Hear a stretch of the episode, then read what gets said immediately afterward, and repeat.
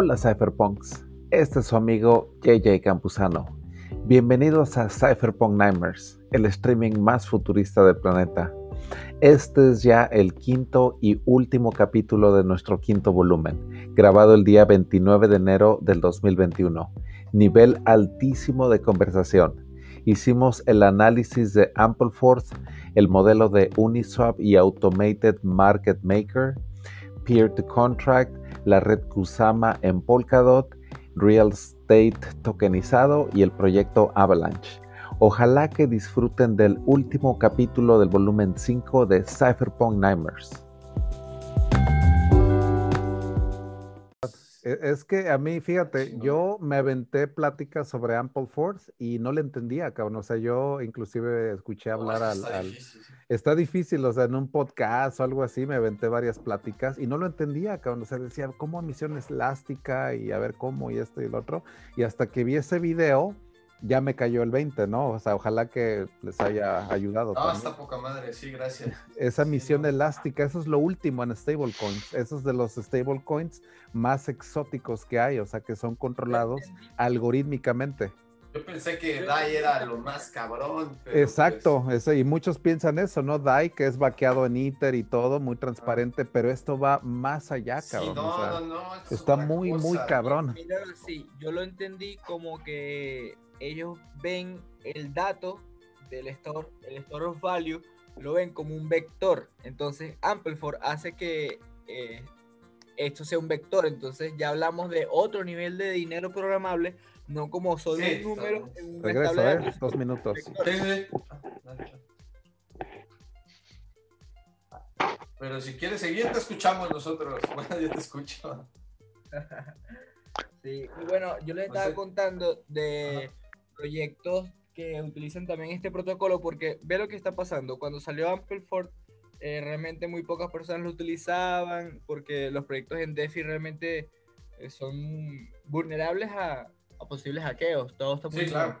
Entonces, ahora que se está consolidando, las personas están literalmente forqueando los proyectos como Ampleford para hacer propias monedas, pero con otras características, modificando no el código base, sino los parámetros. Entonces, tenemos este gente de, de, que les estoy contando de Badger DAO, que ellos tienen un DIG, que el DIG es el mismo Ampleford, pero que se llama DIG. Y lo que ellos, ellos hacen es querer poner los parámetros para que sea siempre eh, igual a un Bitcoin. Entonces, eh, eh, plantean un nuevo tipo de, juego y gamificación de, de, la compra y venta de esto para incentivar a la comunidad a, que esto sea un precio estable igual a un Bitcoin. Entonces, como les contaba lo de que ellos eh, con Ampleford el código es, abierto y todo esto, nosotros acá podríamos incluso agarrar y forkear Ampleford y decirle, bueno, este es el, el Cyberpunk Nightmares Fork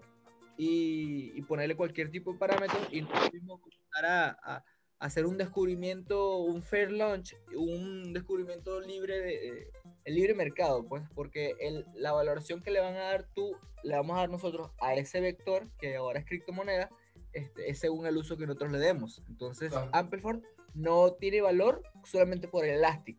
Él tiene valor debido al Elastic más que tiene eh, incentivos para liquidity provider. Y eso hace que exista un juego de, de, venta y compra, que es lo que interesa para que el Elastic funcione. Porque así, al final, eh, el Elastic es solamente store of value, no va a tener mucha fluctuación. Sí, sí, sí. Sí, es de lo, de lo que ha salido en DeFi el año pasado, también que vi así como que muy innovador, la verdad. O sea, un stablecoin de este estilo, que provee, te digo, de mucha, ya hace más predecible DeFi, o sea, lo hace más autorregulado también, o sea, muy innovador, la verdad, todo lo que está saliendo en DeFi, o sea, hasta este tipo de monedas. Que te digo, es la tercera, es el tercer modelo que he visto en, en, stablecoins, el stablecoin no algorítmico. Idea que existía algo así en, en stablecoins. la verdad pensaba, que DAI era lo, más. Lo más así como que innovador, exacto. Y ve, cabrón, o sea, y DAI se hizo en el 2015 y Ampleford en el 2020. O sea, ya vemos cinco años de, de, eh, ajá. Ah, está muy interesante. Voy a investigar. Este, una pregunta igual es demasiado básica, pero es este para entender este mm, a ver si lo puedo explicar. Por ejemplo, o sea, tú tienes tu colateral. Te voy a poner como ejemplo con los master nodos o como con Ethereum 2.0. este, yo tengo 32 Ethereum, los pongo ahí, ¿no? Y este y los pongo a trabajar. ¿Por, ¿Por qué me dan dinero? Porque estoy validando y estoy ayudando a la red, ¿no? O sea, estoy ayudando a algo, ¿no? Por eso me dan, nadie, nadie te da nada, ¿no? Sin hacer nada. Exacto. Entonces, aquí en DeFi, ¿por qué te dan dinero? Porque ese dinero que tú estás poniendo en el colateral, ¿lo, ah. lo prestan o, o eh, por qué? O sea, ¿de dónde sale el dinero? Haz de cuenta que lo que hace Uniswap es algo bien innovador. Es algo de que los exchanges, hasta ese momento que entró Uniswap, usaban un modelo que se llama el Order Book Model, que es el de llaves de hacer transacción uno y uno. Y Uniswap lo que hace es el Peer to Contract Model, que ahora lo que tú haces es interactuar con bóvedas que se llaman Liquidity Pools, que es como si tú tuvieras la lana eh, ya ahí como que guardada es como si haz de cuenta que en lugar de juntar a 50 personas que quieren hacer trade, ahora mejor tienes a esas a, 20 personas interactuando con una bóveda completamente automatizada y esa bóveda entre más lana tenga adentro, más, transacciones va a poder hacer, o sea, utiliza todo el leverage de entre más liquidez haya, pues más, más dinero se puede hacer más. Y tú lo que haces es estar proveyendo dinero a esa bóveda pero el único catch es que lo tienes que proveer en, en una proporción de 50 y 50. Esa es la forma en la que funcionan las bóvedas automatizadas de Uniswap. Ese es un liquidity pool. Esa es una de las funciones de Uniswap, el liquidity pool. Ah, de todos modos, te sirve como exchange. O sea, tú Uniswap la puedes hacer para hacer un exchange de token y ya, o sea, y ya listo. Pero, en esa bóveda, ¿quién la usa? O sea, ah, todo, la bóveda, pues ¿por qué te da o sea, todos los exchanges, o sea, exacto, no hombre, ahorita el cash flow, cualquier persona, sí, eso, ah, es una bóveda automatizada, te digo, ahí está una bóvedera de lana, pero increíble, o sea, tú le estás proveyendo de liquidez a una bóveda que tiene una actividad pero tremenda, ah, porque es automatizada. O sea, ¿esa bóveda la utilizan otros exchangers o quién la utiliza? Los usuarios de Uniswap para poder ah, hacer... Uniswap, o sea, en el ecosistema. Es como la analogía de un banco. Haz de cuenta que tú llegas y dices, mira, voy a depositar y ese banco te dice, mira, aquí bien transparente, vamos a meter su dinero, le vamos a tomar 50 y 50 pesos y 50% dólares, haz de cuenta, ¿no?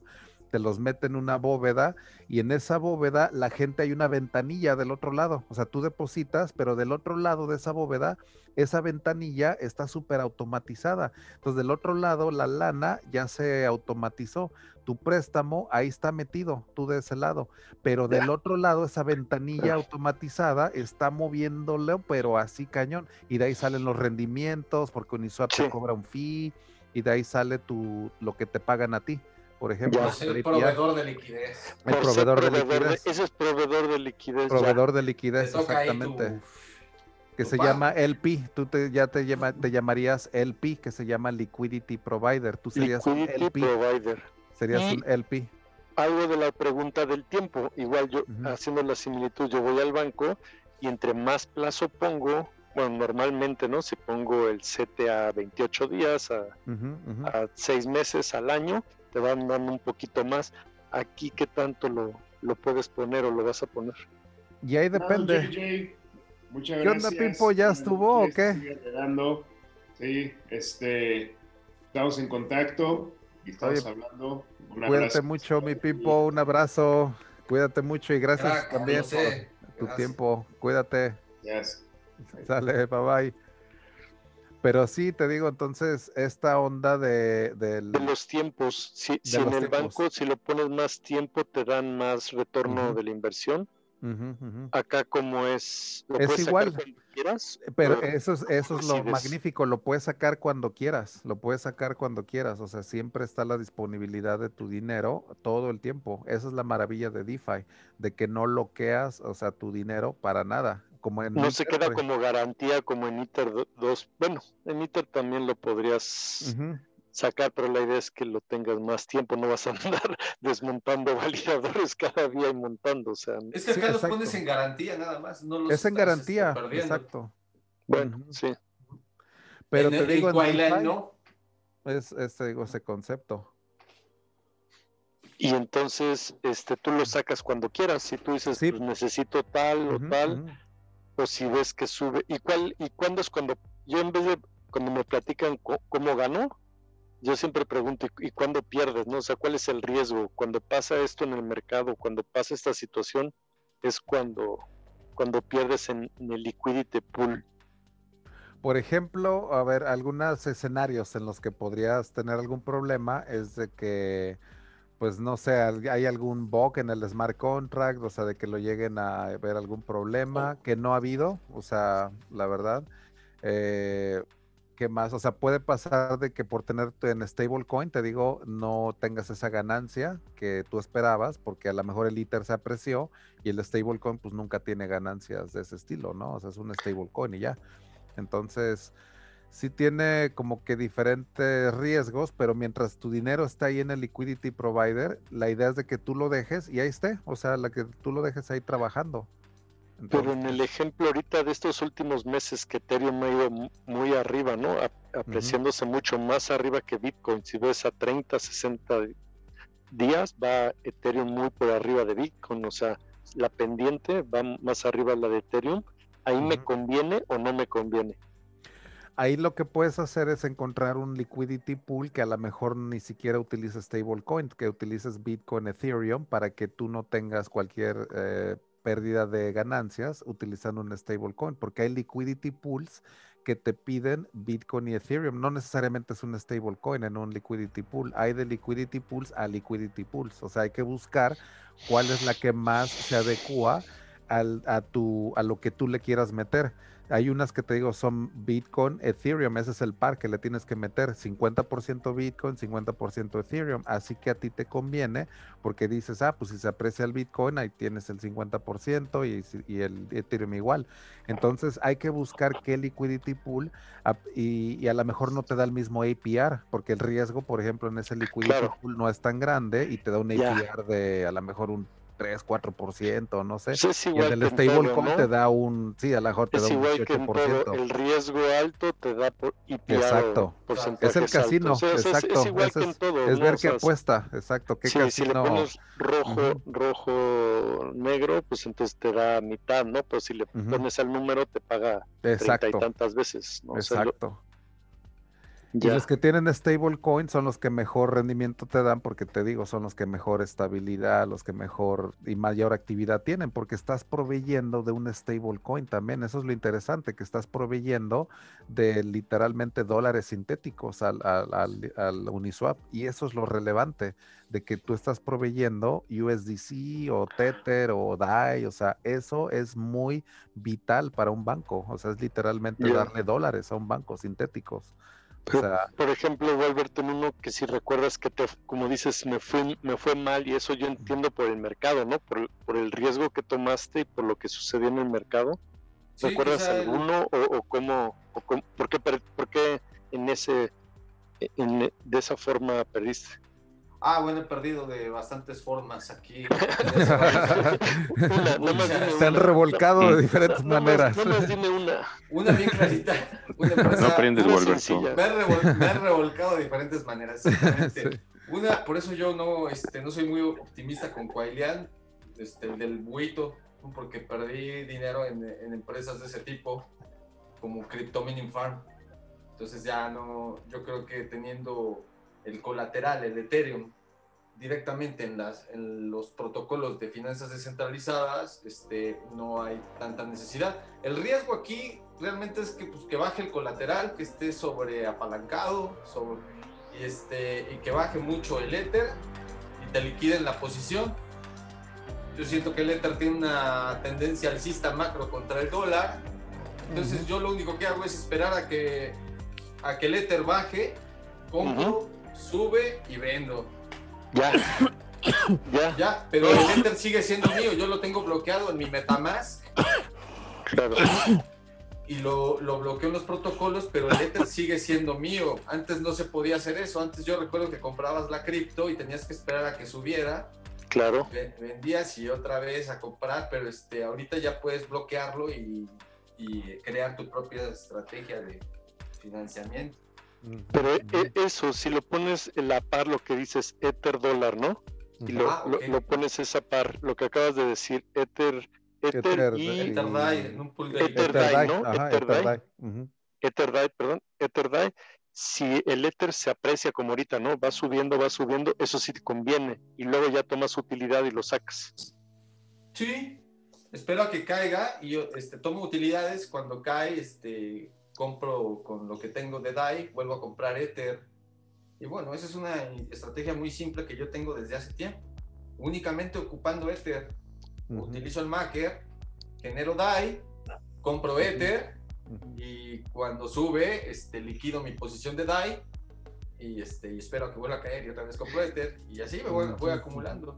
Es, que en mi caso, sí, es que en mi caso fue mi pregunta que te decía el viernes pasado el, el, viernes pasado lo que le decía al JJ, oye, pues tengo Ether, pero lo quiero echar a andar, a, a, caminar, no nada más tenerlo ahí en hold. Entonces fue lo que me dijo, no, pues una opción es, es, que acabas de decir, el sencillo, comenzar con ese sencillo y empezar a entender Ether DAI. Ándale, sí, exacto, como uno de los primitivos de DeFi, ¿no? Como uno de los eh, bloques básicos de DeFi. Y, ese, eso ya... y ese Ether DAI es en Maker. El MakerDAO de, de Oasis, puedes entrar con... Sí, es Oasis, ¿no? Entras con Oasis. exacto, es Oasis, ajá, la plataforma de MakerDAO. exacto, entras por Oasis y ya te vas a, a Mao, a MakerDAO y ahí te, hay una opción que dice bóveda, Vault, Vault, abres tu Y entras que con tu Metamask, y con tus Ethers y con tus Ethers en Metamask. Exactamente, entras con el, con el Ether ya en el Metamask te conectas al, desde tu Metamask al protocolo, a Oasis, ahí es ese protocolo. Mm. Y, este, y ahí ya generas tú la posición, se le llama CDP, pues, si mal no recuerdo, posición de deuda colateralizada. Colateralizada position, ajá.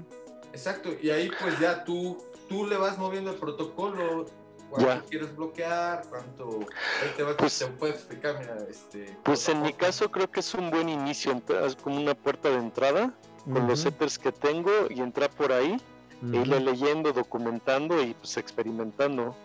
Eso está muy bueno, ¿eh? porque de hecho es el número uno, de hecho en DeFi, de hecho MakerDAO, si te vas hasta arriba, es, es el número uno.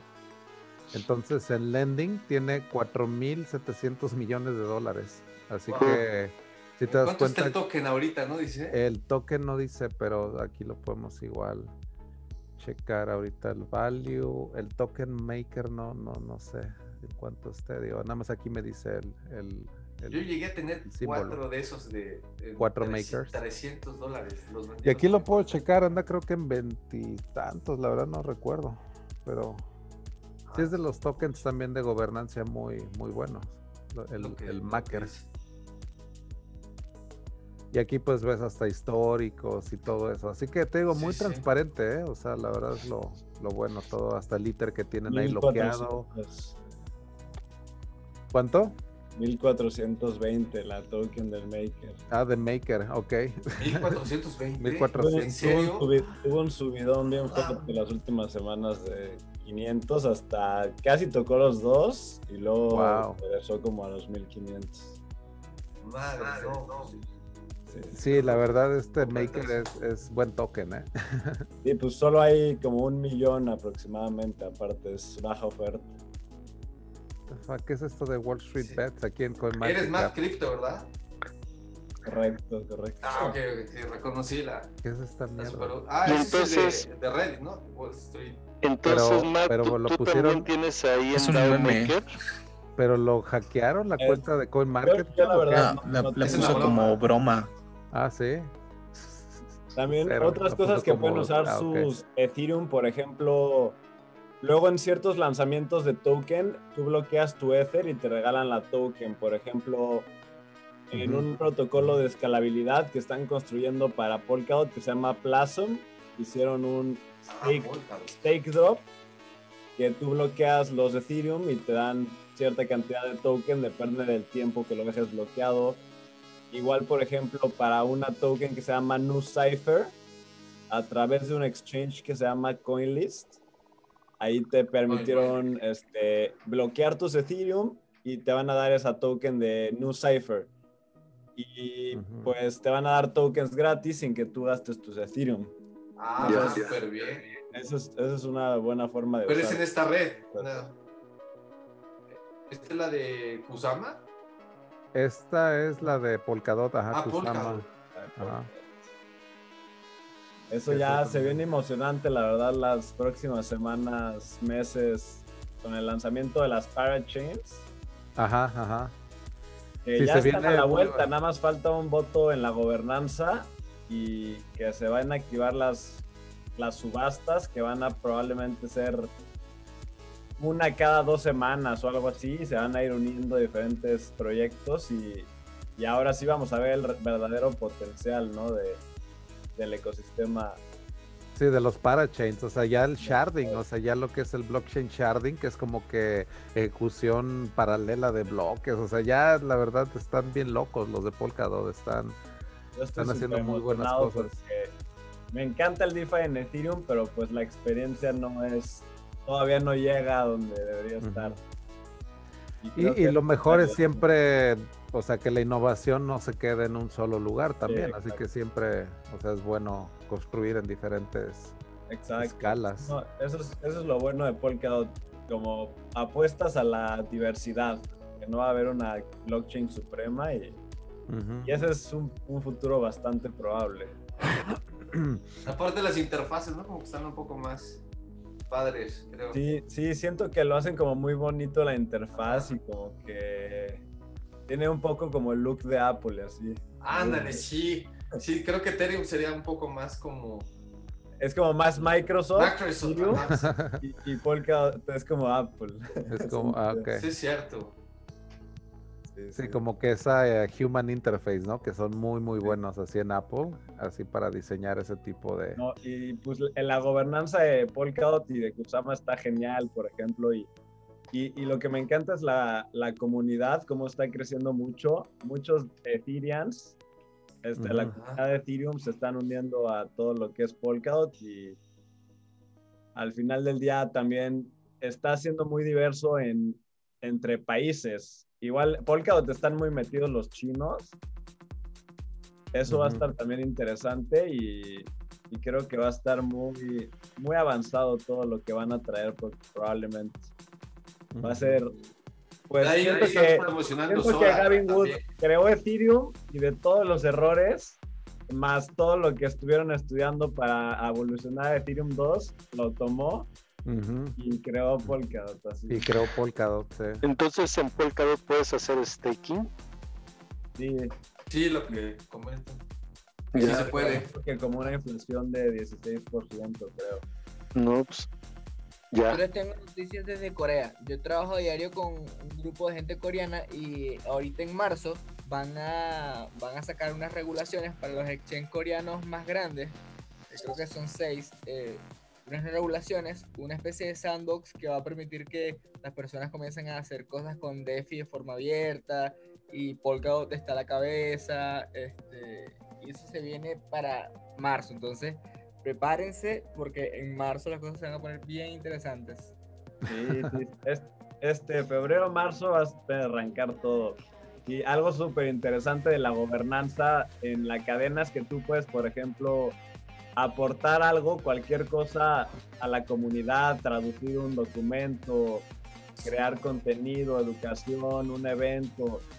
Y ahí mismo en la gobernanza de la blockchain puedes pedir que te fonden de la ah, Entonces, me parece muy, muy divertido cómo puedes tú pedir fondear y fondear ciertos proyectos. ¿Ya has participado en algún juego?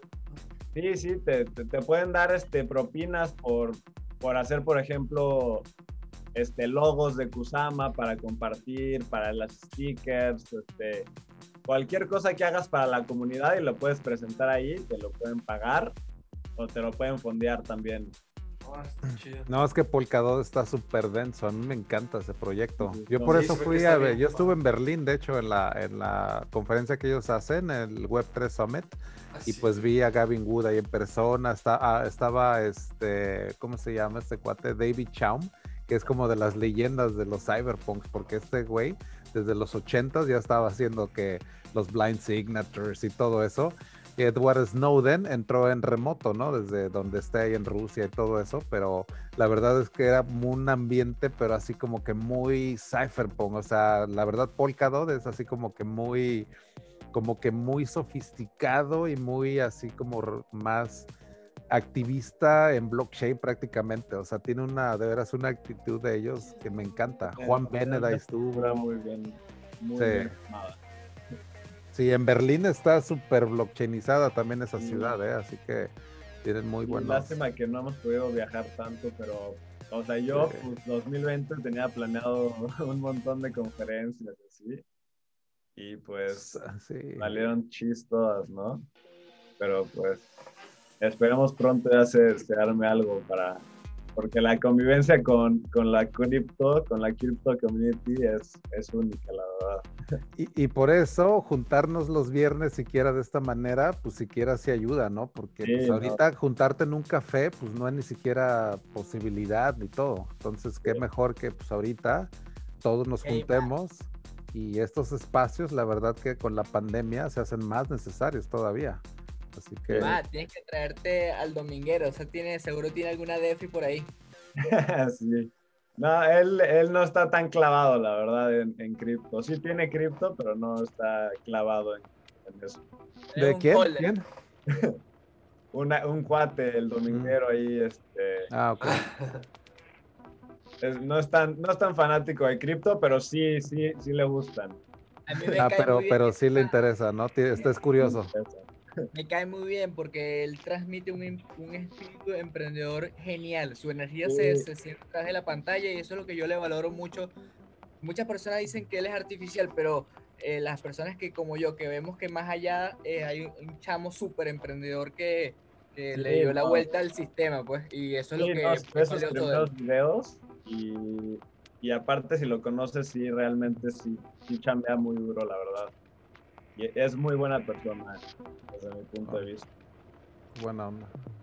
Y este, pues sí, la verdad, este, pues ahí ando, andaba en Dubai. También está muy fuerte la comunidad ahí en Dubai de cripto. Sí, sí, el Blockchain Center de Dubai es de los más avanzados también del mundo. Sí, sí, sí.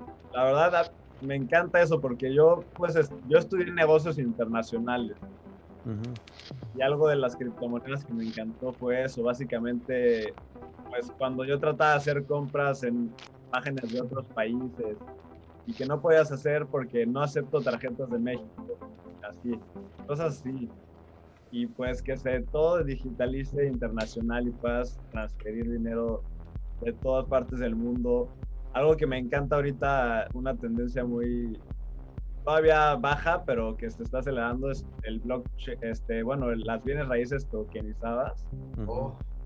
No sé si han visto un proyecto que se llama Real T, Real T. Yo vi uno por ahí, no sé si es ese, pero vi algo de blockchain de este, bienes raíces. Bueno, ya se llama Real T y, y, tokenizan así propiedades no tan caras, de entre 50, digamos, a 100 mil dólares y, las ponen a la renta y te dan una rentabilidad ah, de 10, 10% anual, algo así, que te pagan en, en, la renta directamente a la dirección que tenga la stable. Creo que, creo que hasta, hasta lo agregaron en Uniswap, pero necesitas estar en un whitelist, te tienen que agregar en una lista para que tú puedas hacer trade de esa token. O sea, te acreditan y ya luego ya puedes invertir y todo. ¿Es un NFT también? Sí, es un, es, es un NFT, creo. Y es que está increíble porque así puedes, por ejemplo, eh, sí, o sea, puedes ser el dueño de 1% de un penthouse en Nueva York, por ejemplo. Exacto. Imagínate, aparte, o sea, puedes tener un portafolio internacional así tokenizado en tu blog, en tu cartera de Ethereum y aparte recibiendo renta. No, pues, y aparte eh, eso, pues es una disrupción totalmente Total. mercado de bienes raíces. Total. Sí, claro. En vez de buscar un, un comprador a una casa, buscas mil y lo vendes en un minuto.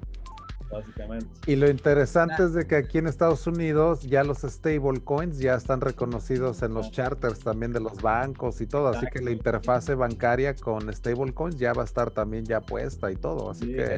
esa es una noticia que pasó medio bajo el agua, la verdad, Exacto. pero tiene mucho punch. Sí, sí. Que ya autorizaron como si fuera SWIFT a que los bancos usen las blockchains públicas para transferir valor a través de stablecoins.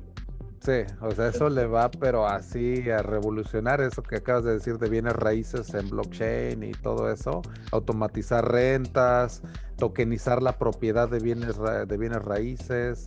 Esos ya son los comienzos del Smart Property que definía Nick Szabo en 1999 y él definía algo que se llama proplets en un white paper que él hizo describiendo el futuro, ¿no? Del smart property y todo eso, pero más o menos por ahí va. Él todavía hablaba de llaves criptográficas, pero los NFTs, pues lógicamente es eso, ¿no? De que hacen ese, como ese embodiment de, de un bien físico, pero en el blockchain único e irrepetible, que es como si fuera un bien raíz, que a final de cuentas un penthouse en Nueva York puede ser un NFT.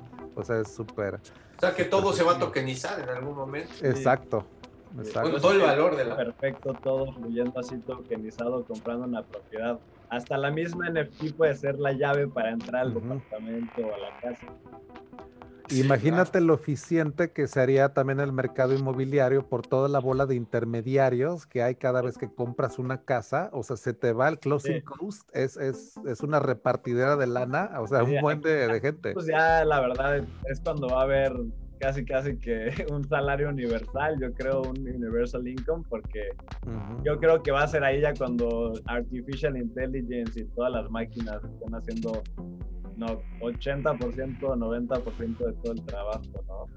Y las primeras Smart Cities, como lo que están haciendo en Nevada, que ya compraron 100 mil acres eh, y están haciendo el primer blockchain city ya desde ceros, en el cual ya están metiendo todo ya con automatización, inteligencia artificial y blockchain desde ceros. Así que esos nuevos settlements o esas nuevas ciudades pues ya desde inicio ya van a tener así como que todo ya desde, desde ceros, ya completamente. Sora, ¿no? Ahí está en la, cadena de Polkadot. Sora, este, es un proyecto super cypherpunk que creo que muchos lo tienen bajo el radar porque es, es un banco central descentralizado. Literalmente es una economía descentralizada que va a tener expansión monetaria, pero en base a expansión de productos y servicios. Porque ahora lo que hacen es que crean dinero, pero pues lo reparten a lugares donde ya hay dinero y no crean nuevos productos y servicios para que se distribuya. Deja de ser equitativo. Sí, entonces ahora básicamente pues las nuevas ofertas se va creando para este, crear nuevos productos y servicios. Ya han creado ya, bueno, han hecho pruebas de que ya han creado un producto de una bebida, creo que un hotel, una, unas cerezas y así, y así pues esa es la idea de que vayan creciendo y, y, que, y que esa moneda que va a estar, es una moneda volátil, pero va a estar soportada por una funding curve, va a ser una curva que lo va a soportar porque este banco central va a tener reservas, va a tener reservas de Bitcoin, va a tener reservas de Polkadot y de, de lo que se consideren monedas duras, probablemente Bitcoin, Ethereum y Polkadot y van a ser las reservas que van a respaldar el valor de Sora, pero sí va a ser volátil, entonces se van a ir creando, tú vas a poder comprar directamente del Banco Central las tokens de Sora y eso se va a ir a la bóveda del Banco Central.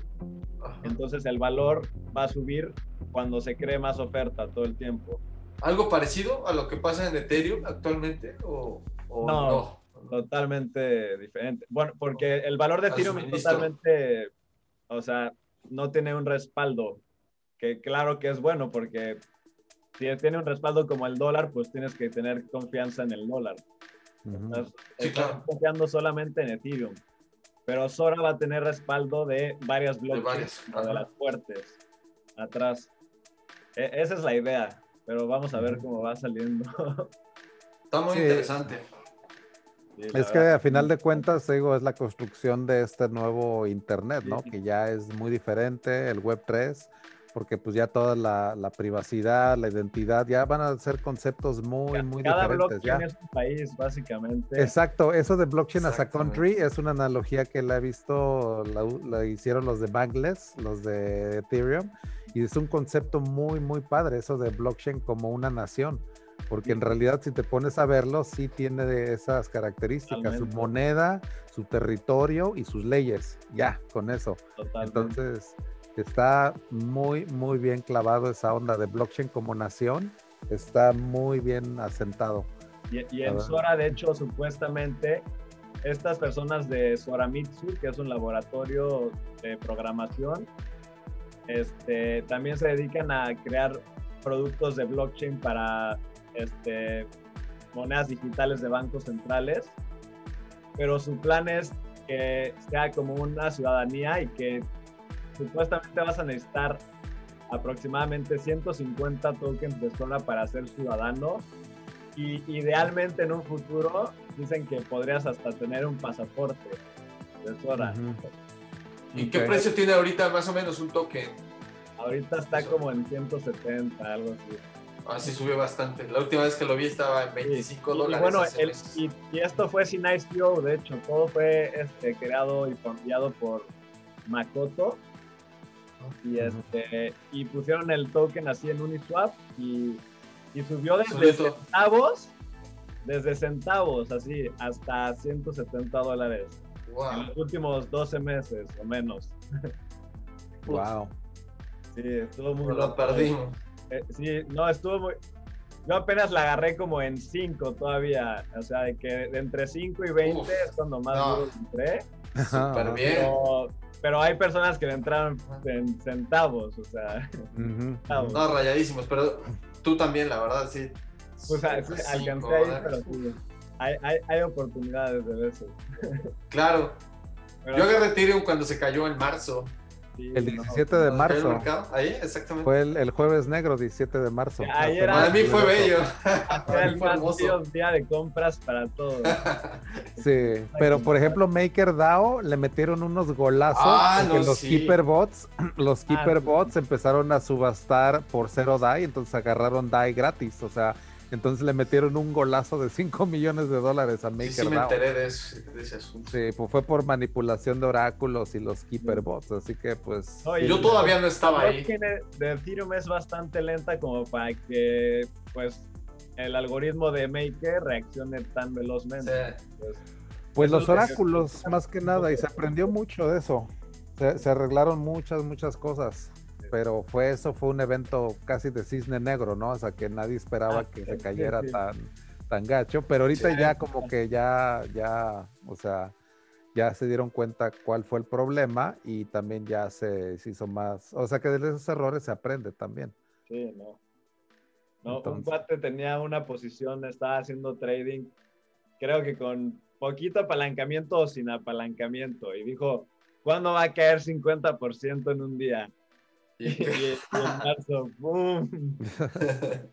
Y ya Hay que estar del lado correcto y cuando te toca del lado correcto, pues haces un buen de, un buen de lana. Esa es la, onda.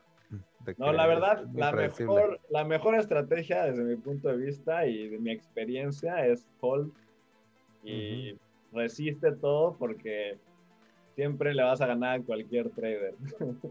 Sí, yo no soy tan especulador tampoco, ¿eh? O sea, a mí me gusta así, ah, doy pláticas de DeFi y todo, pero yo soy la verdad muy de hold y ver muy, muy bien analizar qué vas a invertir antes de, meterle algo.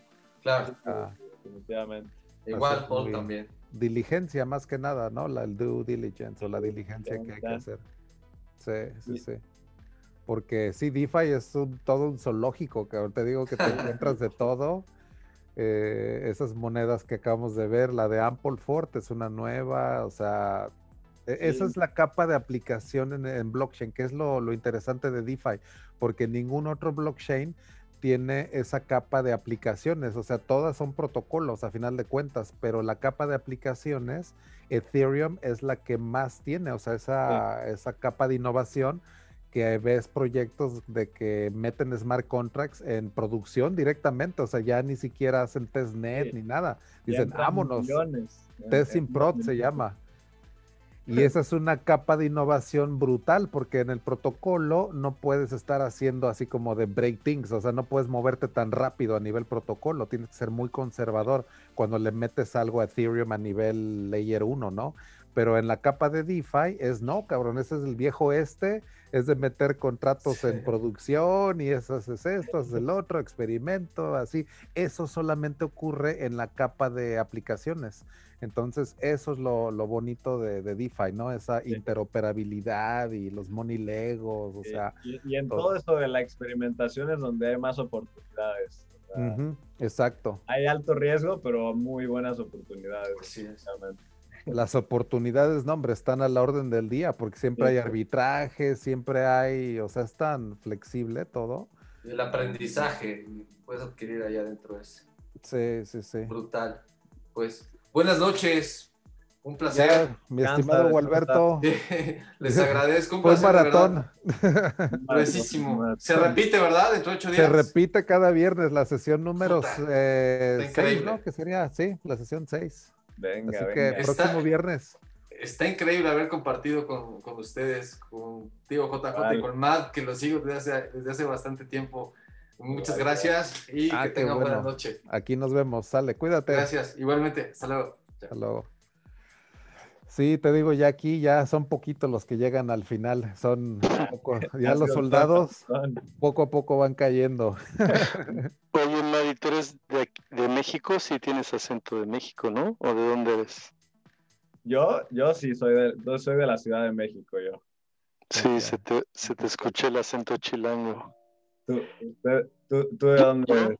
de Cuernavaca, aquí muy cerca. Y yo de Tasco, así que ah, pues igual. y, yo y, yo del DF también de toda, ahí estudié mi carrera, o sea, todo, todo en el DF. Ahí trabajé también. Sí, yo nací en el DF, ¿no? Mis abuelos se vinieron aquí a Cuernavaca, que medio DF tiene casa aquí en Cuernavaca de alberca, entonces pues aquí, aquí ya nos quedamos. Sí, eh, pero el acento de Tasco no lo, no lo olvidas, Yeye. Ándale. Sí, ese acento, ese acento de la montaña tan distintivo que hay en Tasco. Se, ¿eh? se te oye por esa zona de, de Guerrero, hasta de Morelos, ¿no? Puente de Isla, toda esa zona. Puente de Isla, sí, sí, sí. Para mí todos hablan igualito. Sí, no, yo provinciano, definitivamente. O sea, yo soy de pueblo pequeño, o sea, de, de, de definitivo, la verdad. ¿Y, ya cuánto tiempo llevas? Porque se te ve con mucha experiencia, Mar. ¿Cuánto, ¿Cuánto rato ya llevas acá en esto? Pues mira, cuando ya me empecé a clavar muy profundo, como a finales de 2016. Yo pues me enteré la primera vez como en 2011, pero no entendí nada. Me, me acuerdo que me metí a la primera página de, de Bitcoin y, o sea, estaba así como super cyberpunk y, no se entendía nada. Pero pues yo la verdad era para puro loco, ¿eh? Fui mucho de, de, dudar por qué los bancos, me gustaba mucho el oro y pues ya una vez hizo, una vez que hizo clic, ya pues dije, esto le veo mucho futuro y quiero invertir mi tiempo en esto, la verdad este, pues me dedico también a las bienes raíces, pero cuando yo vi esto dije, esto es lo que yo realmente quiero hacer, es esto, y pues le voy a dedicar mi tiempo. Y pues ahí he estado metiéndome y tratando de crear y construir productos, porque no solo se trata de comprar Bitcoin, sino pues aportar de cualquier forma, como, como decían en la fiebre del oro de California, que no solo los que sacaron el oro, sino los que vendieron las palas, las cubetas, las carrozas y todo se hicieron a la nota también. Entonces, es la pues, infraestructura, ¿no? Alrededor de, de toda esta revolución. Que crees algo, ¿no?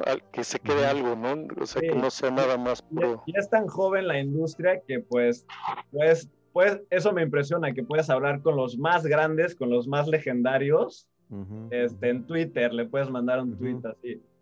Ah, es como poder hablar con Jeff Bezos cuando estaba construyendo o, cuando estaba construyendo Amazon o, o, Steve Jobs cuando estaba construyendo Apple. así me lo imagino yo en mi cabeza. Entonces, pues, la verdad me fascina y, y sí creo que hay mucha oportunidad para muchas personas jóvenes. Creo que es ahorita que muchas personas no tienen falta de, tiene falta de empleo, pues la industria cripto sobran empleos, o sea, quieren emplear y emplear y emplear, entonces hay mucho... ¿Y, tú cómo has visto aquí en, en, México a los chavos, aquí en México metidos así en ese rollo que traes? Es, la verdad, muy dormidos, ¿eh? Muy dormidos. Sí, ¿verdad? O sea, yo me acuerdo en la, pues, en la universidad que les hablaba y le hablaba y, o sea, nadie, casi, casi, y pues entre mis amigos, pues me he tardado muchísimo, así, o sea, apenas ahorita en 40 entran, ya sabes, después de estar hablándoles tanto tiempo, pero pues cada quien tiene su tiempo y, y el potencial sigue, porque pues yo como lo veo también es, hay impresión infinita de dinero, pues no hay límite para dónde puede llegar Bitcoin.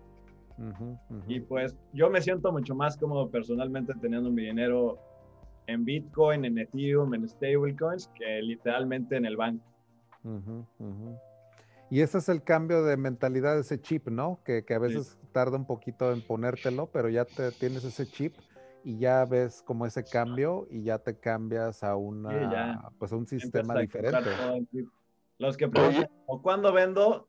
Este, como dice el meme ese, como Nunca. Nunca vas a tener que vender cuando sea el momento correcto, ya sabes. Sí, claro. o sea, empiezas a, aprender a, ley de Murphy. a comprar gift cards, puedes pagar hoteles, puedes pagar de todo con criptomonedas ya, y cada vez más y más y más. Hay tarjetas ya de débito, entonces, pues la verdad me fascina eso a mí. Tener mi, mi banco suizo privado de, pura casualidad, ¿no, ¿no conoces unos chavos en el DF que es Naos Blockchain? Son una fintech que es como un, fondo de inversión en, ¿Naos? en blockchain. Naos con N, N-A-O-S. ¿No? No, no, Tiene como dos o tres años. es una como a dos fondos de inversión, pero no, no me recuerdo el nombre, la verdad, pero, pero sí, no, la verdad no, no es muy robusta la, la comunidad de cripto en México. Entonces, en DF sobre todo, sí, ¿no? Falta mucho. Por eso mismo también yo dije como, pues, quiero ver y empezar la industria de cripto aquí, porque pues hay un espacio ahí vacío que falta por llenarse y pues venga para acá. Oye, ¿la mayoría del Mad Army, o sea, todo tu público es, es de México o es de toda América Latina o más? Pues mira, es como la mitad, digamos 25% es como, o digamos 20% es como España, otro 20 México, otro 20 Argentina y luego ya como variado de países de América y de todo el mundo, la verdad. Ya campechaneado ese último. Campechaneado así de, hay varios latinos y habla hispana en Alemania, en todos lados. Y pues muchísimos me dicen como, ah, me enteré apenas en marzo, gracias a ti. Gracias. Gracias por enseñarme Uniswap, de que hice un swap y me cayeron 5 mil dólares. Sí, sí, sí, tu bono, así, tu Navidad adelantada. Sí. Entonces, pues sí, la verdad me, fascina porque también mucho contenido en, en, México, en las redes, es, es nada más como contenido basura para distraerte. Y pues de por sí no educan en la escuela de finanzas, pues mejor hacer algo que me gusta y pues aporta. O sea, eso para mí es lo más divertido. O sea, me gusta hacerlo y aporto un bien. Y pues venga. No, eso está increíble, ¿eh? la verdad, porque eso de aportar, eso a mí se me hace tan, tan, tan importante y el hecho de dar como un rayito de luz en la oscuridad, cabrón, porque ahorita hay tanto, te digo, basura y la verdad el, el, attention span, o sea, lo, lo, que la gente a veces pone atención es muy corto pero si creas algo de contenido que la gente diga, a ver, si me quedo aquí más de cinco minutos, ya eso ya es algo que es increíble, la verdad. El hecho de que aquí en YouTube todavía haya 17 personas en YouTube viendo, pues es, es algo, ¿no? Sí, hay un cierto perfil para que tengas que quedarte e investigar, porque pues tú ves los otros canales que son puro entretenimiento y tienen millones pero tienes que tener cierto perfil, cierto interés y cabeza para decir, esto es lo que me quiero enfocar en YouTube. Lo quiero, lo quiero utilizar a YouTube como herramienta para distraerme o como herramienta para educarme y hacer lana. Porque eso también es otro, pues, o sea, es como que la puede usar el internet para hacer lana o para distraerse. Y pues hay dos personas en el mundo, básicamente. Sí, exacto. Y es que la, la, verdad en YouTube te la pasas o viendo, o sea, como que pura tontería o te pones a aprender. O sea, casi es casi la mentalidad que tiene eh, la, la, mayoría de gente, ¿no? Y, yo me acuerdo de aprendiendo. Me acuerdo de morrito así cuando salió apenas el primer iPhone, que así de que me puse a experimentar en YouTube y, y, pues desde chiquito también tenía mucho interés en la computación y así, entonces de que desde el primer iPhone pues yo lo sabía jailbreakear y instalar el, las aplicaciones cuando ni siquiera había aplicaciones y así, y pues de que subí un video y así. Y pues me ha pasado así a lo largo de mi vida que muchas de las cosas que hice como de chiquito, regresé a hacerlas ahora de grande, pero pues ya como más estructurado y así, y pues me gusta mucho, la verdad. me gusta todo lo que sea el internet, creo que hay mucha oportunidad. Este, en los últimos años sí me quedé pensando de que cómo puedes hacer dinero en internet, porque es una oportunidad porque no tienes básicamente costos de para iniciar el negocio. de infraestructura. Puedes hacer, un canal de YouTube, puedes hacer mil cosas. y la verdad, a mí me fascina cómo puedes ingeniarte para hacerte. Y, y pues yo pues ya medio tarde porque hay unos OGs que a Jeff Bezos cuando empezó a innovar de vender por internet, nadie hacía eso. Ahorita pues, todos lo están intentando hacer, pero hay que darle su nicho y, y la verdad creo que la tecnología es una herramienta que hay que aprenderla a usar como herramienta, no como para distracción. Fíjate que ahí en San Diego yo vivía de ahí en uno de los high rises, el Vantage Point, que también es de los que están ahí en el, en el downtown, y hoy tenía en mi cuarto tenía una compañía de internet que sacaba mi closet y tenía una impresora láser y me ponía, tenía muchísima plata de Tasco. Entonces yo lo que hacía, tenía este, en Amazon y en eBay, tenía unas tiendas también enormes. Entonces nada más me ponía a trabajar como una hora al día, me ponía a hacer mis paquetes y todo, me bajaba al, al high rise a la zona de post office entregaba mis paquetes y ya tenía todo el día para hacer lo que quisiera. Y estaba haciendo como 15 mil dólares al mes, nada más haciendo eso de, mandar así cosas en Amazon y en eBay. O sea, yo la verdad vivo del Internet desde el 2011 más o menos. O sea, que me he dedicado a vivir de esta manera, ¿no? O sea, de, como de crear tu, como que tu propio gig, ¿no? O sea, como que tu propio trabajo en Internet.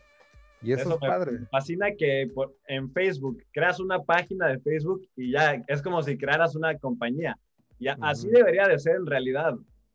O sea, que tengas que hacer tanto rollo para crear una compañía y empezar a trabajar, la verdad, pues es improductivo para la economía.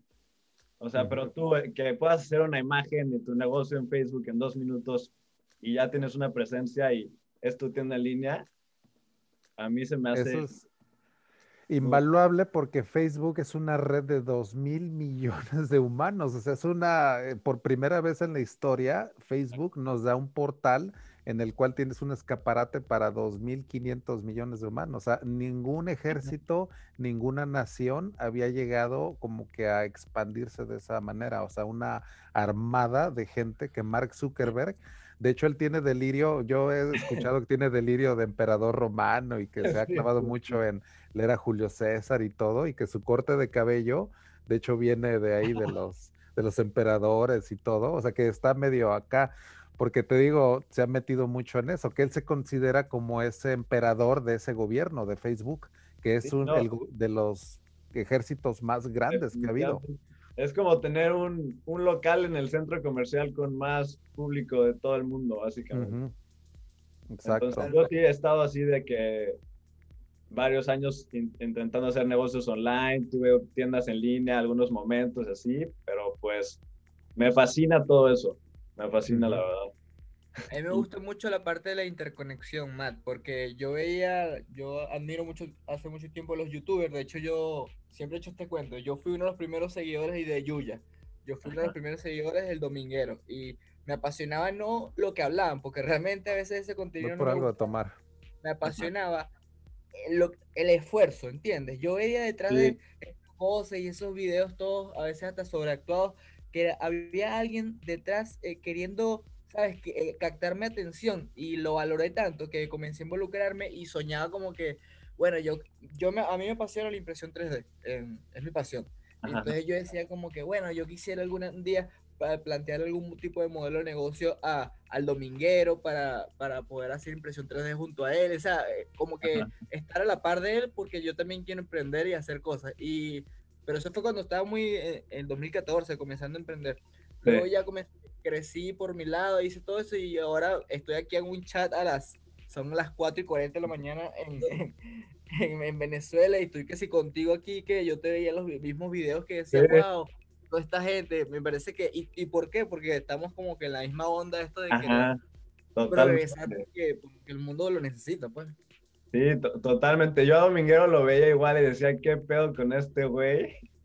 Y luego, pues un amigo mío de casualidad lo, lo conoció y llegué de viaje y me lo presentó. Y pues le dije, pues, ah, vi que estabas hablando de criptomonedas y empezamos a platicar y así. Y pues así, se va conectando todo al final del día, la verdad es muy chistoso. Este, yo creo que sí, al final, si pones a pensar en el pasado, hay muchos puntos que se van conectando y, y pues hay oportunidades en todos lados. Claramente que no se te va a hacer todo solo, pero si tienes como un objetivo y vas así pensándolo y proyectándolo, este, normalmente en mi experiencia yo creo que se proyecta yo creo que es como en los sueños cuando tú, hay una cosa que se llama astral, astral projection, no si proyección astral, cuando tú puedes controlar los sueños, que estás consciente cuando estás soñando, y cuando tú estás consciente soñando, tú puedes básicamente pensar lo que quieras y lo puedes crear.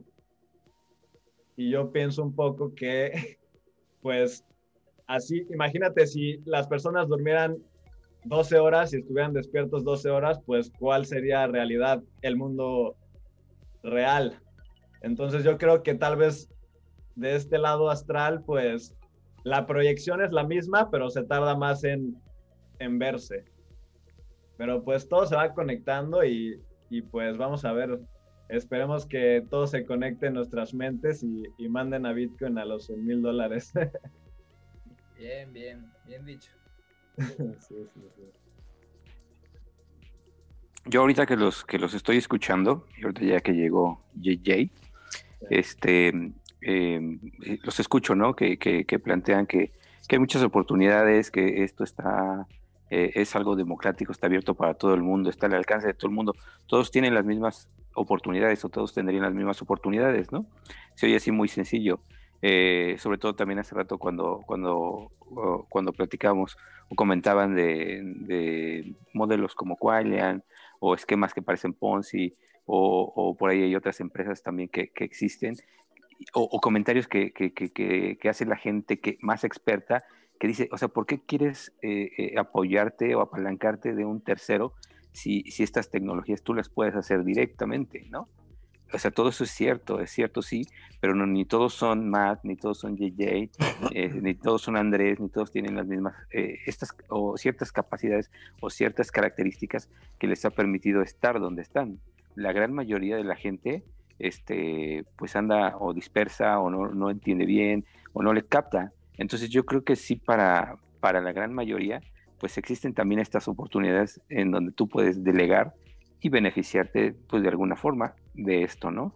O sea, hay gente, como lo estamos viendo con Matt, como Jay, pues que ya se dedican a eso tiempo, de, a esto de tiempo completo, o sea, ya vives de esto, pero, pero la gran mayoría de la gente, pues, pues no creo que lo vaya a llegar a, lo, lo, vaya a lograr, ¿no? Entonces, si te apalancas, te apoyas, pues vas a tener algún beneficio sin necesidad de estar completamente clavado. Sí, porque aquí lo interesante es darte cuenta que como son herramientas nuevas, es también muy, muy a veces como que es como cuando el Internet salió, pues también era complicadísimo conectarte a Internet, ¿no? En el 95. Pero así como estas herramientas son nuevas, va a haber un proceso en el cual se va a hacer como que una abstracción de, de, de estos layers tan complejos que a lo mejor uno ve y ya haciendo esa abstracción vas a tener interfaces que a lo mejor tú ya uses blockchain pero sin darte cuenta. O sea, es completamente invisible, transparente. Cuando tú uses DeFi o blockchain sin darte cuenta, ya, ya estás así como que del otro lado. O sea, hacia allá vamos, esa abstracción de esa complejidad que ahorita está latente, porque te digo, es complejo ahorita, pero es porque precisamente es nuevo también. O sea, estás viendo como que esa esa complejidad está latente, pero esa abstracción ya viene también. Y también, creo que vas a beneficiar depende de qué tanto te claves y qué tan temprano llegues. Claro. Si tú puedes, puedes ser una persona que fueron de los primeros en meterse a Facebook o a Amazon y hay el que le dio la continuación durante los 10 años o el que se le olvidó a los dos meses. Entonces, sí, obviamente pues hay más oportunidades, pero para los que conozcan, pero pues vas a conocer más entre más te claves. Puedes beneficiarte lateralmente con alguien tal vez, pero pues si quieres realmente beneficiarte, pues si quieres un trabajo bien hecho, hazlo tú mismo. Sí, yo, también pienso igual y lo hemos platicado, yo, yo, yo, que yo, saca su gráfica de este Internet 1.0, 2.0 y 3.0, o sea, me tocó el 1.0 en el 93, yo empecé con Mosaic y el primer mail y en ámbar y verde y así, y fui a Sonyville cuando estaba el Atari, cuando salió la, primera vez en Atari, yo en sexto de primaria, etcétera, ¿no? Pero le decía a JJ, yo para después terminé, dije, yo me voy a dedicar a Internet y hasta ahorita llevo veintitantos años en, Internet, ¿no? Creando aplicaciones en Internet. Y no me había metido a blockchain, ¿por qué? Porque estaba todo el día metido en esto, en esto, en esto.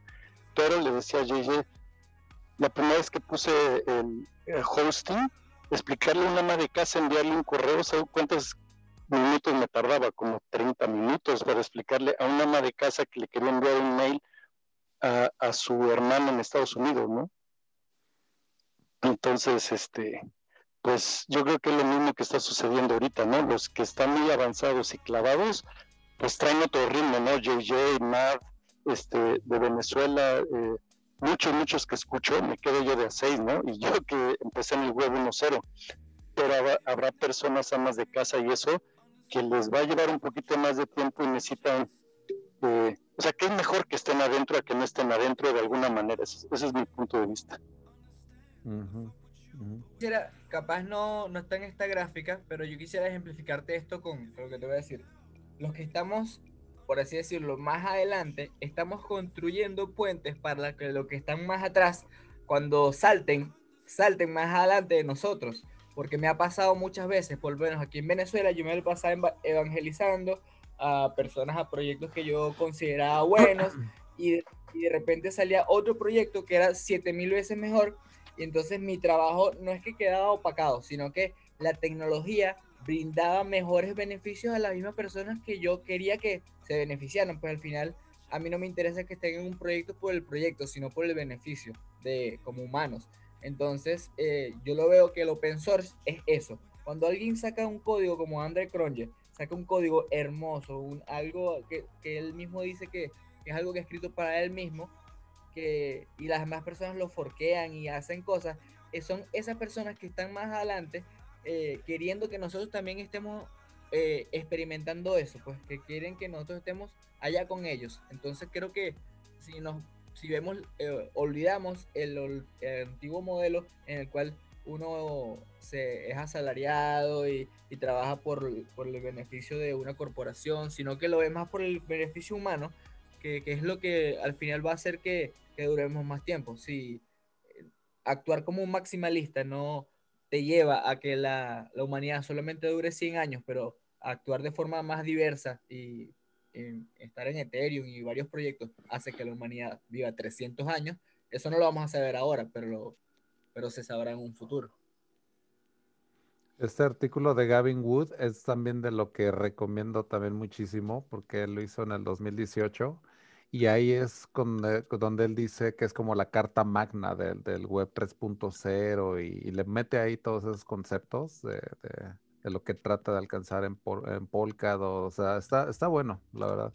Eso es de por qué necesitamos el web 3.0 y todo eso es de lo que puse ahí en esa presentación y todo, y es como que la filosofía, ¿no? De, todo eso. Dice, consider Web to be como una magna carta eh, ejecutable.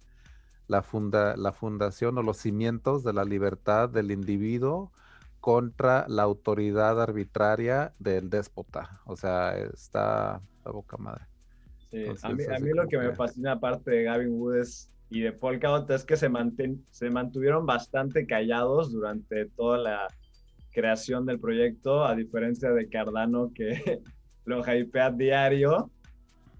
y pues ahí va, ahí va, pero pues como que mucho ruido y pocas nueces, ¿no? Oye, ¿no perdieron ellos también un buen de lana con el Parity Hack? Creo que perdieron un buen de lana. Una, una lanota perdieron. Ahí, sigue el literatorado y todo, güey. O sea, ese nunca lo sacaron, ese wallet. Lo que puede me voy a poner short Cardano toda mi vida. ¿A Cardano? ¿Sí no te gusta Cardano? Es que, es que ve, yo tengo la experiencia de estar en, protocolos que quieren hacer lo que eh, prometen hacer ya, que es EOS-IO. EOS-IO es como la versión Ethereum 2.0 ya. Claro, con sus versiones, sus fallas y todo lo demás. Pero es lo que se viene, son permisologías con las wallets, todo esto.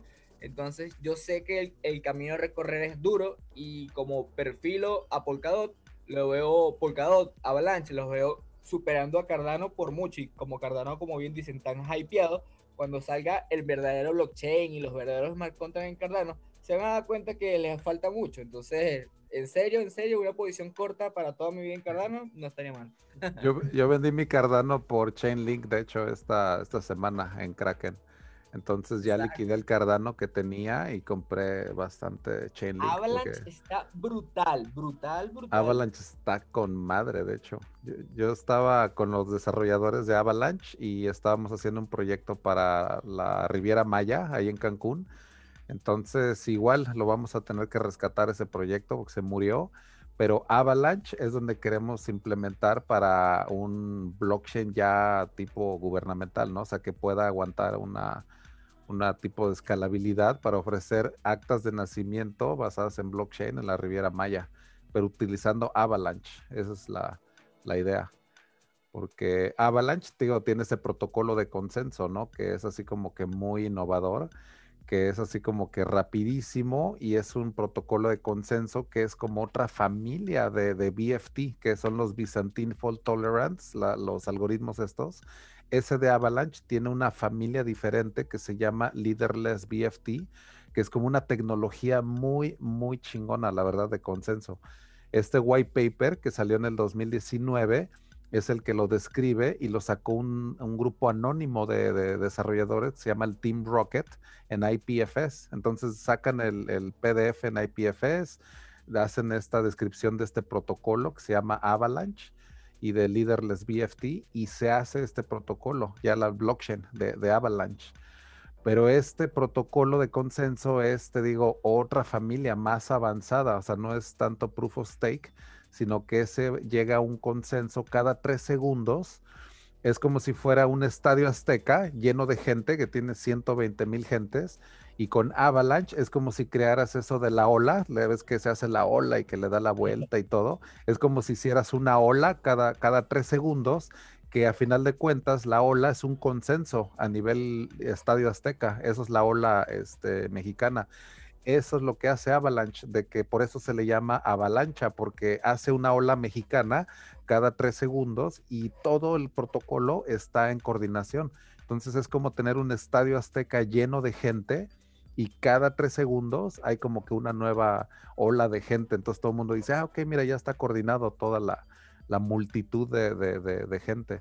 Así más o menos es el protocolo, o sea, explicado de manera muy así como sencilla, pero eso es lo innovador de Avalanche, que en su corazón tiene un protocolo de consenso que no es ni parecido, es un animal completamente diferente al de Ethereum o Polkadot o Cardano o sea, ese protocolo de consenso no es proof of stake. O sea, sí es, eh, utiliza stake, pero ese, eh, como se ponen de acuerdo los nodos, es muy innovador. Eso es lo que tiene Avalanche, que te da unos bloques también rapidísimos y el finality, o sea, que ya no se pueden mover, también rapidísimo. O sea, es un, es, eh, te da unas características muy, muy buenas.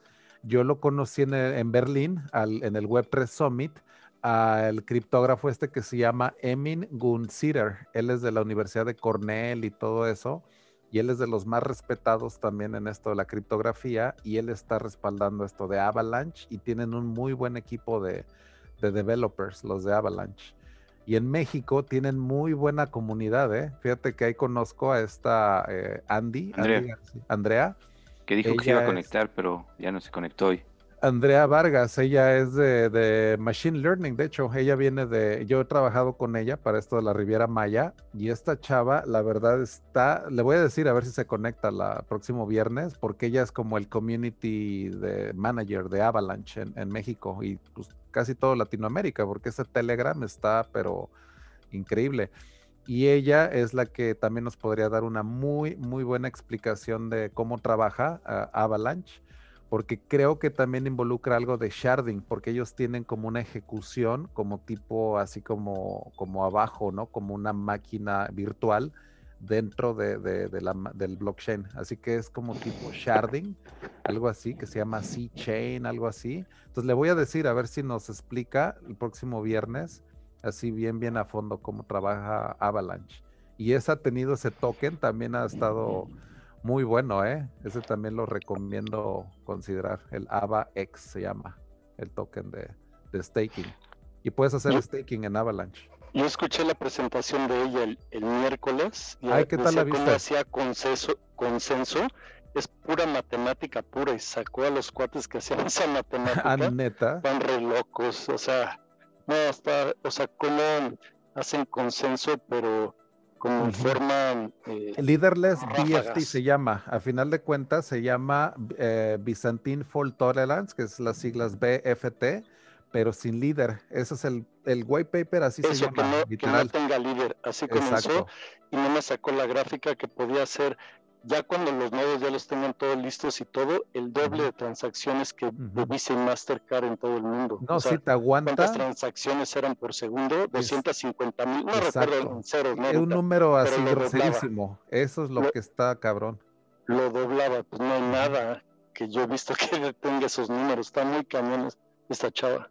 Sí, es que Avalanche, te digo que tiene esa escalabilidad brutal, ¿eh? También. O sea, eso es lo bueno de Avalanche. O sea, ese protocolo también te da esa característica que la, escalabilidad ya está, o sea, ya está ya, ya desde entrada, o sea, es una escalabilidad brutal que tiene Avalanche. Entonces, es lo bueno de considerar que DeFi en Avalanche ya se viene porque su EVM de ellos es 100% compatible con Ethereum, así 100%, Solidity, Smart Contracts, o sea, todo, todo, todo.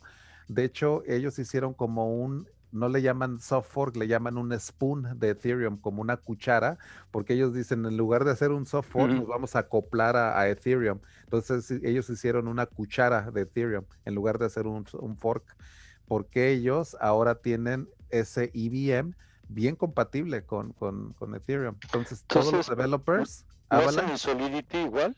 Todo, todo, todo, todo. Para Avalanche no tienes ya ninguna curva de aprendizaje en cuestión de Ethereum, ya es 100% todas las ah, herramientas de desarrollo en Ethereum que se llaman Ganache y Truffle, o sea, todas herramientas que se llaman como una suite de, development, que es el IDE, ya todo, todo lo están usando para Avalanche. O sea, se, está, se puede hacer una estampida también, o sea, digo, de que en DeFi empiecen a hacer cosas en Avalanche ya de manera brutal, porque te digo, no hay curva de aprendizaje. Un developer de Ethereum se siente, pero en su medio, en Avalanche. O sea, es como si no hubiera diferencia alguna en realidad. Y es que no la hay. O sea, es la, el EVM está incorporado de manera muy transparente en Avalanche. Y es lo inteligente también que ellos hicieron. Es como un Ethereum turbocargado. O sea, es como un Ethereum 2.0, pero ya ahorita. O sea, de que ya está, ya, ya está, ya, ya está implementado, ya está en mainnet. O sea, Así que Avalanche, o sea, también se puede llevar una buena tajada, ¿no? De, de, lo que trae DeFi. O sea, puede que arranque. Y Polkadot igual, o sea, como sustrato de la interoperabilidad en blockchains y todo. Entonces, Polkadot va a entrar muy bien y Avalanche va a entrar muy bien. O sea, estas piezas están encajando muy, muy bien con Ethereum, la verdad. O sea, no, yo no veo, yo veo pura sinergia en lugar de ver eh, pelea a muerte uno con otro, yo veo eh, piezas de rompecabezas que están armando muy bien. Polkadot, Avalanche y Ethereum, o sea, eh, son como muy, mucha sinergia. Entonces, ahí sí la verdad no veo ninguna, ni que sea Ethereum contra Polkadot, ni Polkadot contra Avalanche, nada. O sea, es, son piezas de rompecabezas muy, muy buenas que están haciendo ahí. Así que está de veras. Tú ves, tú ves a futuro estos tres más Bitcoin, este, como los protocolos líderes, los que van a estar ahí. Y Chainlink también, ¿eh? Chainlink es otro. Chainlink también es otro que lo veo que puede llegar al valor de un trillón de dólares, porque los oráculos... es verdad. Eh, yo pienso que Chainlink va a sacar su propia cadena en cualquier momento. Ajá, sí, va, a ser una parachain en Polkadot, Chainlink. Ah, imagínate. Y es que Chainlink como es agnóstico, o sea, puede hacerlo en, en Polkadot, o sea, es, lo increíble de Chainlink, que es agnóstico. el valor es infinito porque el mercado que, abasta, que abarca es infinito. Exacto, los oráculos son infinitos también, así que Chainlink lo veo como un protocolo que también se ve así como que... Pues todavía no, todavía falta el staking, que todavía no lo activan. Este, un dato ahí muy bueno, la verdad, desde mi punto de vista, hay un, un, pool de oráculo, un nodo que se llama Link Pool. Y ese Link Pool, ese nodo, tienen una token, tienen, tienen una token que representa el ownership de todo el nodo, que solo hay 4000 tokens. Y esas tokens las reciben parte proporcional de todas las ganancias que recibe el nodo por, por estar proporcionando información como oráculo. Entonces, pues eh. es una que ni siquiera sale en CoinGecko ni nada, pero ahí se puede conseguir en la página de Linkpool, tienen un DEX integrado y está bastante bueno y ahí ya tienen, ellos tienen mucha conexión con las con el de Chainlink, entonces tienen todo listo para cuando se active el staking, luego, luego ya tengan todo listo para que puedas tú empezar a hacerlo. Yo tengo unas diapositivas de una telefónica de T-Mobile en Europa, la grande, la esa de color rosita, que tiene unas diapositivas de implementar eh, también oráculos para Chainlink y tienen toda una estrategia para Web3 haciendo puros oráculos para DeFi. Entonces T-Mobile ya tiene una estrategia de DeFi, o sea que a mí también me voló la cabeza porque quieren ellos ser parte de la infraestructura ya que provee de datos a, a DeFi siendo parte de Chainlink también. Entonces ya se, ve esa partnership también entre Chainlink y telefónicas inclusive, ¿no? Que empiecen a dar ese, ese feed de, de, data a los protocolos. Así que sí lo veo muy prometedor, ¿eh? eh la verdad, Chainlink como, como también una apuesta, como un componente más también, porque te digo, los smart contracts, a final de cuentas, son, son bien, no son inteligentes, o sea, no son smart, o sea, si no tienen los oráculos, se, se, mueren, o sea, se los lleva la, el carajo. Están, son piezas de código aisladas. Entonces, con los oráculos, eso es tan importante que yo veo a DeFi como la combinación de smart contracts con oráculos, porque es lo que le da ese como que ese poder, ¿no? Es como la pólvora y el, y el, y el fuego. Entonces, eh, oráculos, Chainlink, o sea, hay, hay, que ver ahí como ese componente bien, bien, bien. Y no es el único, de hecho, hay que también ver qué otros hay de, de oráculos. Creo que hay otras propuestas también, pero es el que ah, Ant Protocol es como uno de los más populares también. Y este, había otro, pero no se me fue el nombre. Sí, porque una plática de puro oráculo se puede dar, ¿eh? O sea, es, un, es una... Y eso se le llama DLT, que es Distributed Ledger Technologies, que es una familia que va arriba de los blockchains, porque ahí estás viendo off-chain y on-chain data con oráculos. Entonces ya estás viendo blockchains por dentro, pero estás viendo el off-chain, que son los datos de los oráculos. A esa familia de, de, componentes se le llama Distributed Ledger Technologies y los blockchains entran dentro de esa, de esa familia. Entonces DLT se considera como esa familia que eh, engloba, de hecho, a blockchains. Así que para ver toda la estrategia de DLT hay que ver oráculos, hay que ver infraestructura, hay que ver todos los componentes de, que conlleva ¿no? toda esa, esa familia más grande todavía. Así que sí es bueno ver todo ese panorama, o sea, esa perspectiva global, ¿no? O sea, de lo que se está haciendo a nivel... Todo, el rompecabezas, ¿no? Ajá, exacto. no funcionan los smart contracts, todos los hackeos de los protocolos de DeFi, la mayoría es porque no tienen oráculos o tienen uno muy malo. Y... 80, 90% son oráculos y flash loans que les meten el gol. O sea, el flash loan es el arma nada más. Entonces, pero el oráculo es el que el punto, el punto débil.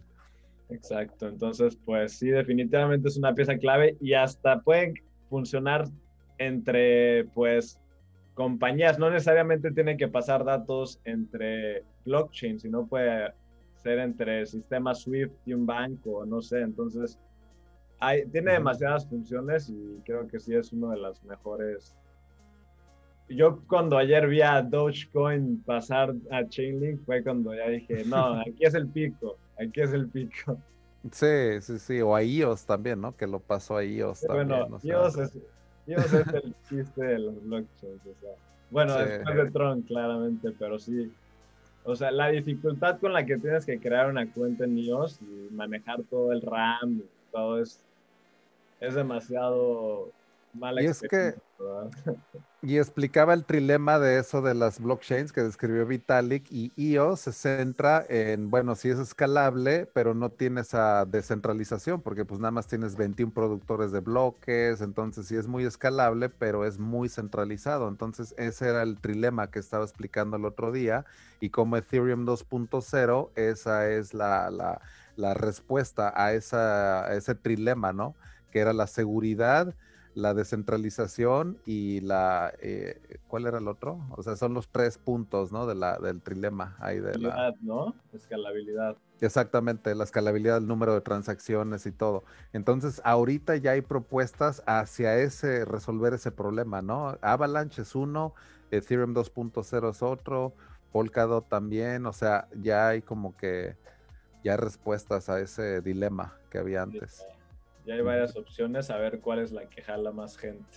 Sí, sí, sí. No, este año va a estar, pero con todo, ¿eh? Este año va a estar muy. Apenas está ya terminando estos, y... estos Cypherpunk Nightmares se van a poner más densos, yo creo, cada. Vamos a necesitar un atrapasueños. sí, ¿eh? En serio.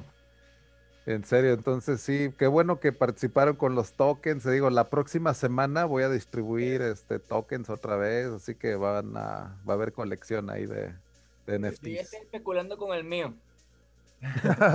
Tú ya, lo estás poniendo así como que en subasta y todo, ¿no? Ya está en auction y todo, ya en Rarible y todo. Es que esta versión es especial porque estuvimos con el Mad Crypto. Gracias a Jay me fascina a mí hablar de cripto y pues, con, nadie, con muy pocas personas se puede platicar así tan a gusto, ya sabes. Exacto, ese nivel así tan bueno, ¿no? Tan profundo más que nada y de tanta duración también. Sí, exacto. Sí, es lo bueno, lo bueno, de que pues ya llegamos al, al, promedio, ¿eh? Seis horas con 20 minutos, así que ya, estamos llegando. Ya, Vamos a récord para saber cuándo nos podemos dormir. Pues este ya es récord en todo, ¿eh? es en récord de vistas y en récord de duración, porque el último eran 6 horas con 15 minutos, así que ahorita ya estamos ya rompiendo todos los récords. ¿Cuánto en YouTube? 6 eh, horas con 19, con 20 minutos en, en YouTube. Así que es un maratón. Bien, pues sí, hay, que, hay que crecer esta cosa porque sí, es, es calidad. Exacto, ese contenido de, de, calidad, de clavarse, de no tener ese límite, de, de, y tener una conversación humana, ¿no? Así de hasta decir, si haces una mala palabra, pues aquí nadie se va a fijar en eso, ¿no? O sea, entonces eso lo hace muy improvisado y muy espontáneo también las conversaciones. O sea, nunca hay una agenda, o sea, no hay así como que un invitado que va a estar ahí, o sea, dando una presentación una hora, o sea, que... Y eso es el formato normal de los streamings, que pues vaya, es el formato que, que se ha hecho más popular, pero sí ya faltaba como que algo un poco diferente también, ¿no? Así que esa es la idea. Que nombre, pues gracias a todos, ¿eh? Muchas gracias a todos por aquí los estuve escuchando, no participé ahora, pero aquí los estuve oyendo muy bien. parando oreja, Héctor? Sí, sí, sí, aquí ando, aquí ando todavía. Ya, ya me estoy durmiendo, pero sí, aquí los estoy oyendo. Sendefe este, son 3 de la mañana, en San Diego que son como la una, ¿no? Es la una. Es la una, todavía está aceptable todavía. Sí, ella todavía. es horario familiar, ¿no? Imagínate, yo invito a gente de España y les dije, les digo, mira, empieza a las 5 de la mañana, que a veces está muy temprano, pero nos vamos tantas horas que ahorita ya serían las 11 de la mañana. O sea, ahorita ya podría haber gente de España ya desayunando, ya haciendo el lunch casi, ya echando las patatas bravas y todo, y mira, sin problemas con nosotros. Oye, pero sí estuvo padre, mucha gente. Ahora, ahora sí vi más gente en YouTube y aquí también. O sea, ahí va, ahí va creciendo poco a poco. Sí, no, pero fue el efecto MAD, ¿eh? El, efecto token y el efecto MAD cripto. Los incentivos funcionaron. Sí, hubo como que ese toque muy, muy especial, así que no, ah. En algunos grupos de, yo creo que Ethereum Lima estaban diciendo que aquí estamos regalando tokens raros. Así que el FOMO. es el FOMO, es por eso se hizo y por eso todos empezaron a ponerse su cuenta de Ethereum por si las dudas ahí como que ahí está mi, mi, mi Hail Mary, a ver qué me toca. era un, era un airdrop, hubo un airdrop masivo. El JJ está regalando fortuna de, de ITER, ¿no? Mandas uno y te regresa el doble. Sí, sí, sí. Pero esto sí va de de veras, ¿no? Así como que, un rush ahí de, de, de, ITER. Le voy a leer textualmente lo que están diciendo en Ethereum Lima. Este, Imagínate. Sortearán token de Ethereum raros. Ellos te muestran cómo invertir, los fundamentos para invertir y por qué invertir están bravazos. no, y es que eso de los tokens, créeme que también a mí me encantó eso de los proof of attendance, porque pues sale gratis, o sea, la verdad no me costó nada, nada, nada, o sea, la verdad, ni gas fees, nada. Nada más los contacté en Telegram, me dijeron, ah, ok, este, ya aquí está tu acceso al backend, ah, ok, yo lo tuve que descifrar casi de, de, de autodidacta, o sea, dije, a ver, vamos a llenar esto y todo. Lo generas, te regresa un mail que tiene links y yo ahorita lo que hice fue de que tenía 50 links y yo cada vez que me daban una dirección, le metía ese link en un tab, le metía esa dirección de ITER, le apretaba un botón y pum, ahí está la transacción. Entonces yo me iba con, tuve que usar 50 diferentes tabs, diferentes links. Entonces yo así estaba mandando, mandando, pero ellos ya lo automatizaron todo eso.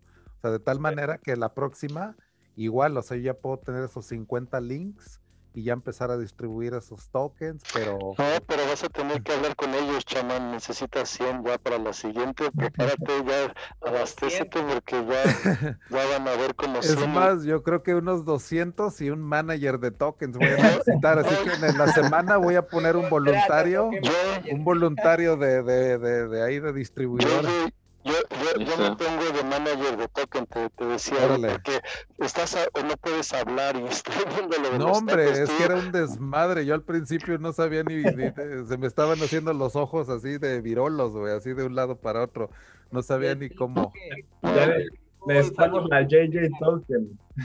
Sí, no, yo te ayudo con la, o sea, con la parte web, pues yo me familiarizo mucho, nada más con que me digas dos, tres, así en la semana, un ratito antes, y ya tú te dedicas a pues ahí a dar tu máster y todo y pues ya yo estoy ahí enviando los viendo el Oye, te lo agradecería muchísimo, eh, porque así te mando el archivo de texto con los links, que ya puede estar el arte, ya puede estar todo el setup y todo, y tú con ese archivo de texto ya nada más abres tus tabs y le vas copiando y pegando esos 100 links o los que sean y ya los vas distribuyendo. O sea, tú vas cachando los adreses ahí en el chat. Y sí, ya le das por hecho y le voy diciendo ahí en el chat a quién va y tú te sigues ya de largo. Uy, no hombre, no, pues con eso ya te quitas, te presión, andabas impresionado. Así hace rato estaba abriendo tabs y todo eso y aparte pues tengo que llevar la moderación y no hombre, pero gracias, eh, la verdad sí te tomo la palabra, la verdad es que sí, estaría, estaría bueno la verdad, y que se haga más eficiente y que a lo mejor te digo, ya le metamos 100, 100 tokens, ya sería ya muy, muy factible, ya hacer unos 100. Así que gracias, ¿eh? Así que, no hombre, pues Cypherpunks, ya aquí ya estamos todos bautizados ya como Cypherpunks, así que Graciotas, eh, la verdad. Un éxito, la verdad, volumen 5. Matt, un placer, la verdad. Igual, un placer, gas por la invitación. Este, yo pues me voy a tratar de reunir todos los viernes aquí. Sí, los más que puedas. la verdad, como es voluntario, aquí entre más puedas, pues increíble. Romualdo lleva asistencia perfecta, así desde el número uno. Así que él es de los que lleva estrellita perfecta. Pero te digo, sería un placer, la verdad, vernos aquí cada, cada viernes un rato. Así que, nombre, mis estimados Cypherpunks. Hasta luego, capitán. Gracias por toda la información. El chamán. El chamán. Me quedo 10 minutos con una atmósfera cyberpunk, entonces voy a compartir, me quedo en el chat también en YouTube y todo para no cortar el streaming tan así. Entonces todavía voy a dejar 10 minutos también en el chat, así si se quieren también ahí quedar. Entonces yo despido el show. Así que mis estimados, cuídense muchísimo. Estoy en contacto. Cypherpunk Nightmares, out. Out. Out.